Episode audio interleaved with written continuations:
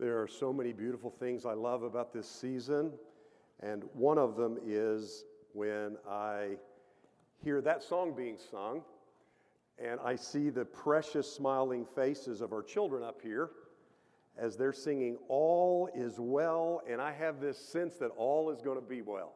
Now, we know all is going to be well because we believe the gospel and because we know how things are going to turn out and because we know what the end of the story is, though, though life is difficult, and I, and I realize this is a hard season for some of you. It's been a difficult season.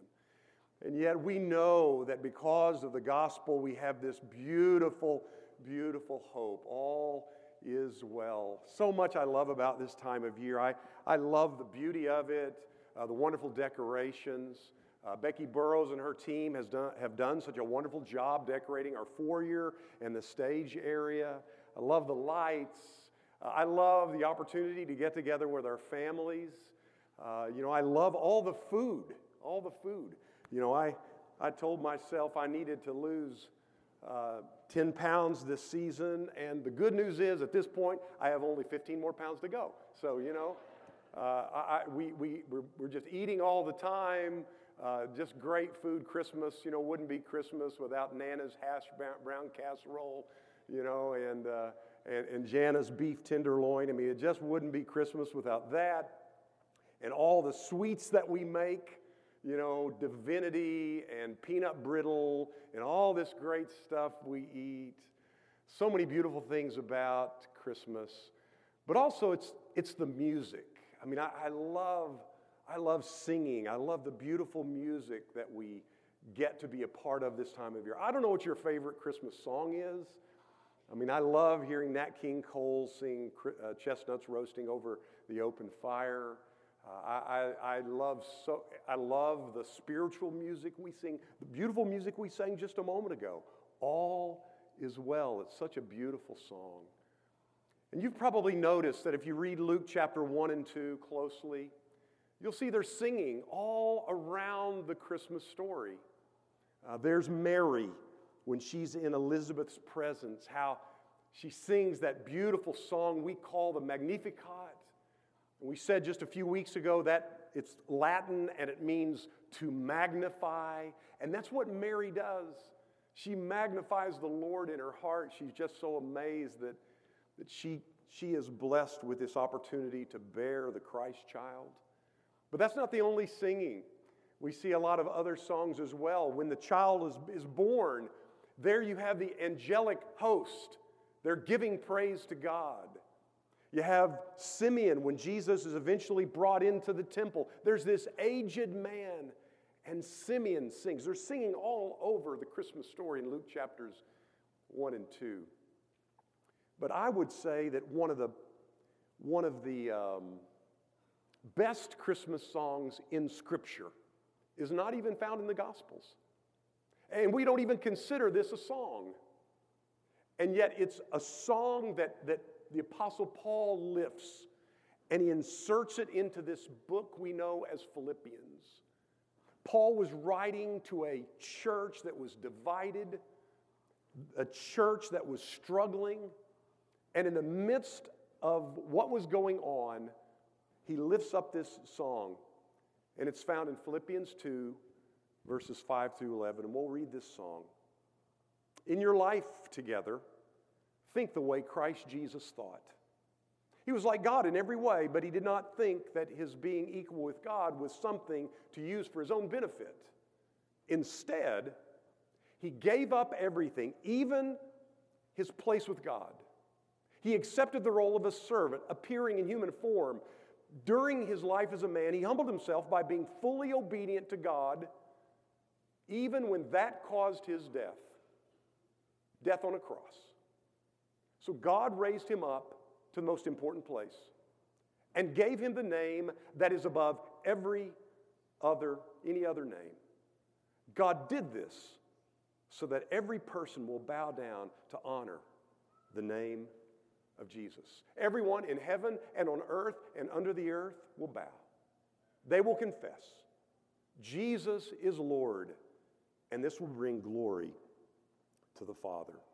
Now, there are a number of reasons why I like this passage of Scripture. I like the fact that, that it is, in fact, an ancient song inserted into this letter. I love the fact that it's so expansive. And if you think about that song, that reading, you'll see that, that it really it tells the whole story. It tells the story of Jesus from the inception when he was with God the Father for eternity, but he left the glory of heaven to come to this earth. It tells the story of him being born and eventually dying and being raised up to be at the right hand of the glory of God. This is a story about a cradle and a cross and a crown. And if we think about those three important movements, we see that each of them represents something important about Jesus. We see that the cradle represents Jesus' humanity, the cross, his identity, and the crown, his deity. And while Christmas is about many things, we understand that at its heart, as Francis prayed just a few moments ago, it is about Jesus. And we get to focus on who Jesus is and what he means for, his, for us. This song, in a very profound way, helps us understand something about Jesus' nature. He is in very nature God, says Paul. He did not consider equality with God something to be, to be grasped, to be selfishly held onto, but he made himself nothing. He was found in human likeness, says the scripture. It's an amazing thought. God took on flesh.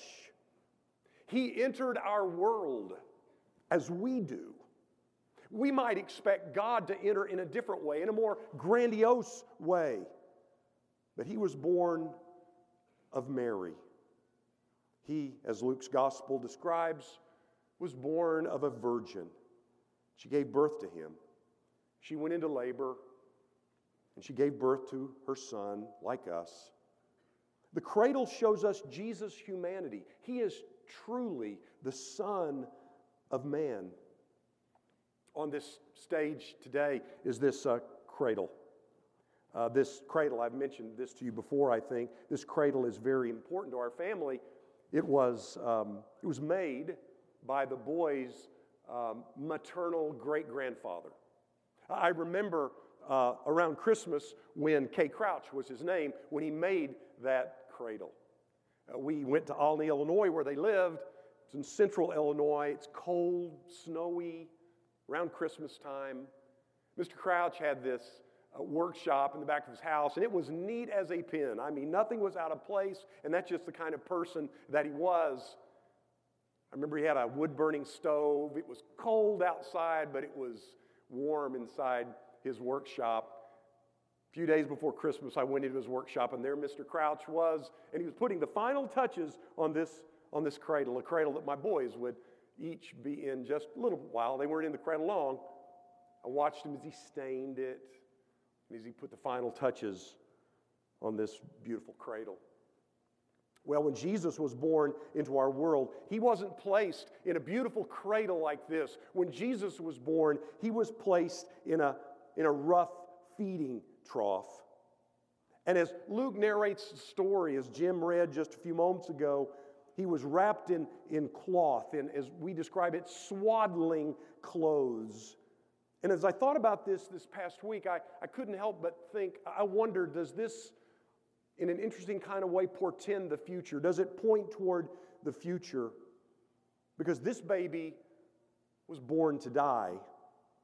Just as he was wrapped in cloth at his birth, he will one day be wrapped in burial cloth and placed in a tomb after he dies. You see, this child that that we come today to remember and to think about is the Savior of the world. He's the Messiah, He's the Lord. And while the cradle gives us a picture of His humanity, the cross, it helps us to see something of His identity. Paul says he humbled himself by becoming obedient to death. And then to add exclamation point, Paul says, even death on a cross. You see, Jesus, he didn't die by living, you know, a long, happy life on this earth. And after 80 or 90 years, he just sort of went to sleep and, and died in that sort of way. Oh no, he, he died a cruel death. He died on a cross. And Paul was highlighting that fact for us. And while Jesus had no sin, he certainly felt the effects of our sin. The Old Testament anticipates that one day the Messiah would take our place and would bear our sin. And it's the Old Testament prophet Isaiah in Isaiah chapter 53, writing hundreds of years before Jesus, he says this Surely he has borne our griefs and carried our sorrows, yet we esteemed him stricken, smitten by God, and afflicted.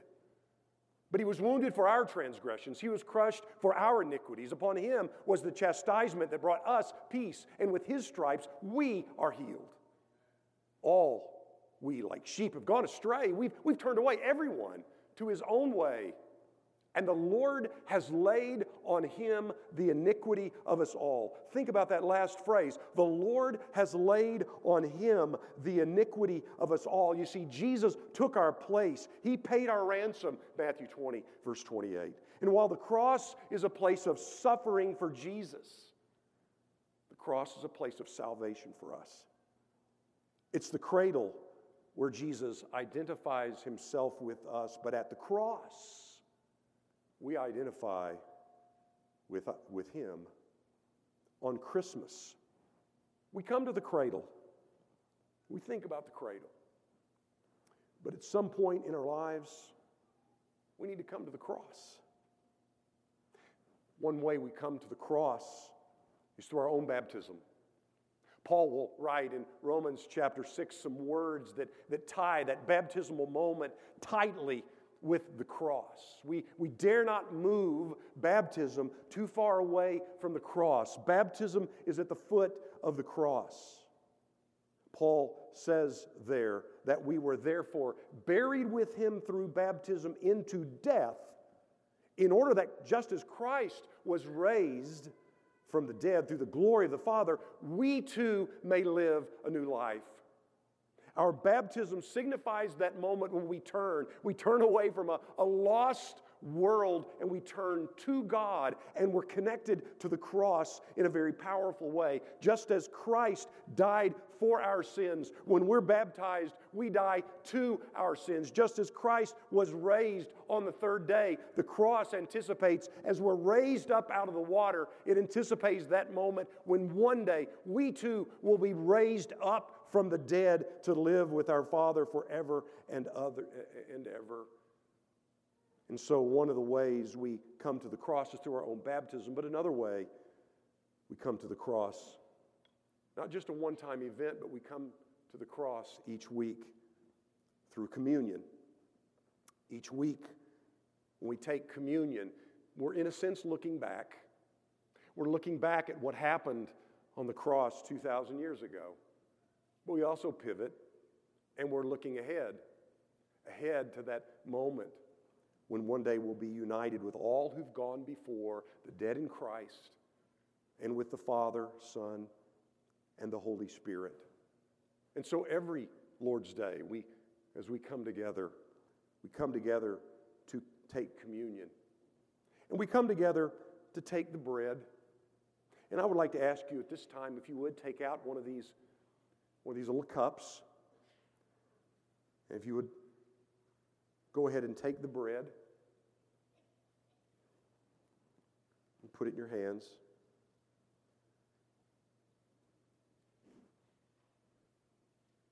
It's interesting that every week, as God's people, we gather together. We're, we're called to remember. And one of the ways we remember is we take in our hands bread. Bread's so important to us, it gives us life. This meal is a meal that's life giving. We know that, that in a way we can't completely understand, we're connected to the cross, we're connected to what Jesus has done. As we take this bread, we understand this bread is symbolic, it represents the body of Jesus. It was broken for all of us his hands and feet, the suffering, so that we one day could be with him. And so let's pray and then we'll take the bread together. Would you bow with me, please? God, on this Christmas morning, we are so grateful for Jesus' birth. that you loved us enough and He loved us enough and the Spirit loved us enough to make a way so that Jesus would come into this world. God, we do believe He was born. We affirm that. We affirm that He was born of a virgin. But we also know, Father, that He was born to die. We also know, Father, that after growing up and spending three years in ministry, you went to a cross. God, we're so grateful for that. We're grateful for the life we can have. We're grateful for the hope we can have. For some in this room, the holidays, it's a hard time. Maybe because of some diagnosis, maybe because some other bad news. And yet, God, we know, we know because of Jesus, we have such beautiful hope. And we know, Father, as we take this bread, we're somehow connected to that moment when Jesus died and was raised. Would you bless this bread as we partake together? It's in Jesus' name we pray. Amen.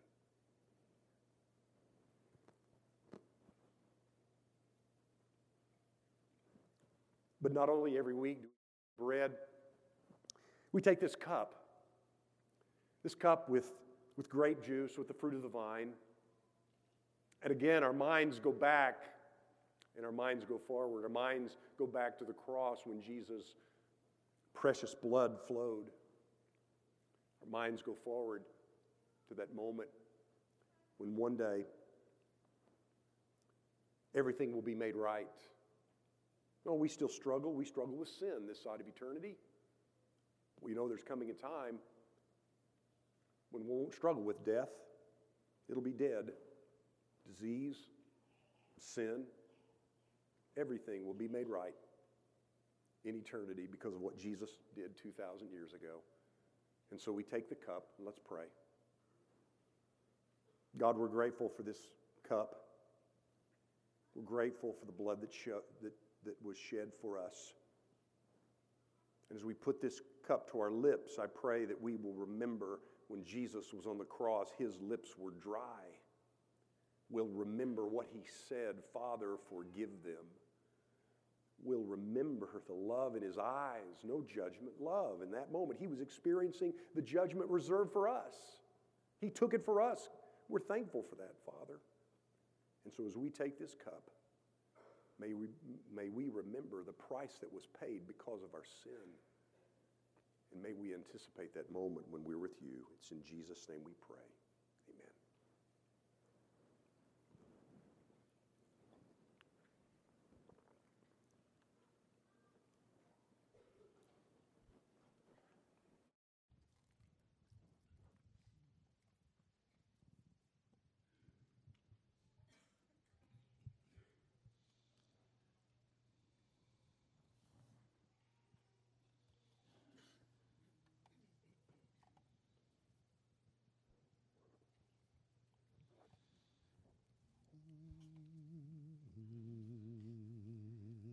In Christ alone my hope is found. He is my light, my strength, my song. This cornerstone, this solid ground, firm through the fiercest drought and storm. What heights of love, what depths of peace, when fears are still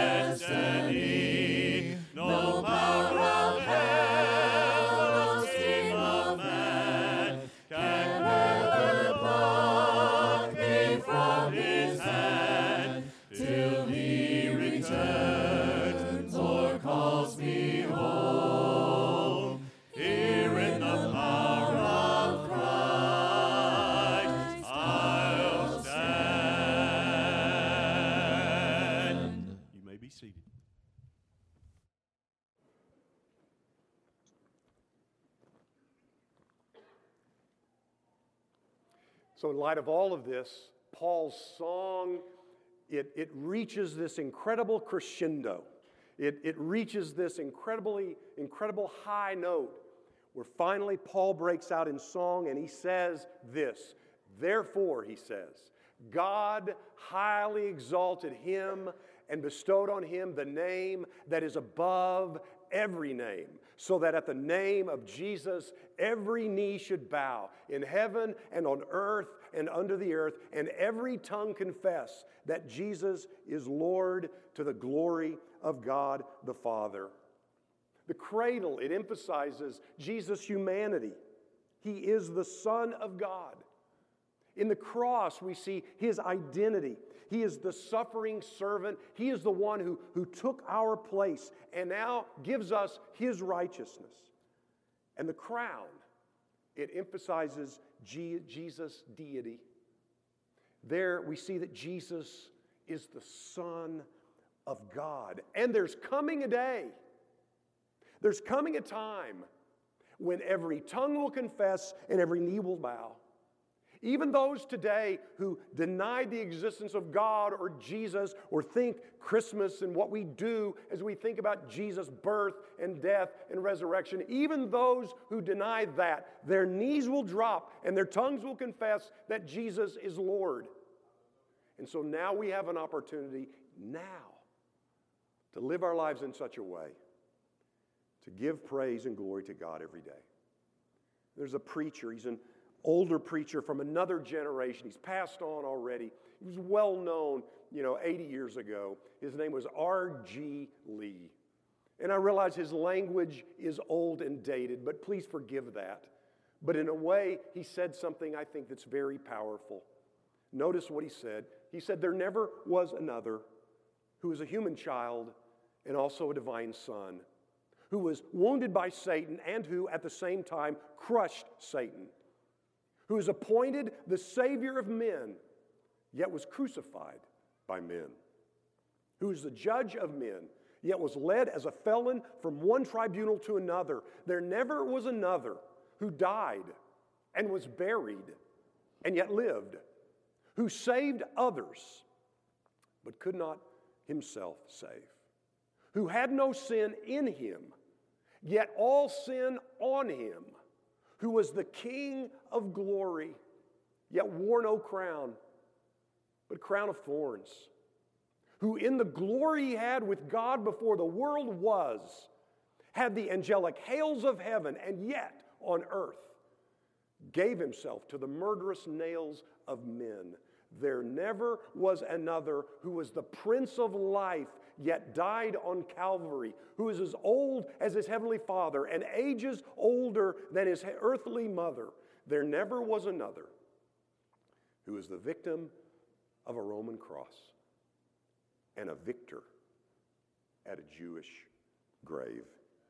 And so today, we have seen and read and thought about Jesus in the cradle. We have seen him on the cross. And what absolute joy it will be when we finally see Jesus, when the skies split open, and there we see Jesus wearing the crowns. There we see Jesus coming in his glory. And at that moment, we will fall to our knees and our mouth will give praise to him. We will fall down and we will worship him. This morning, this Christmas morning, I don't know where you are, but this may be the day for you to respond in some sort of public way. This may be the day for you to say, I, am going to turn from that old life and I'm going to respond to what Jesus Christ has done for me. I'm going to respond in faith. My mouth will confess him and I'm going to be baptized in his name. I don't know where you are today, but if you have a need we can help you with, Barry will come and lead one more song. So come down front while we stand and sing this song of encouragement.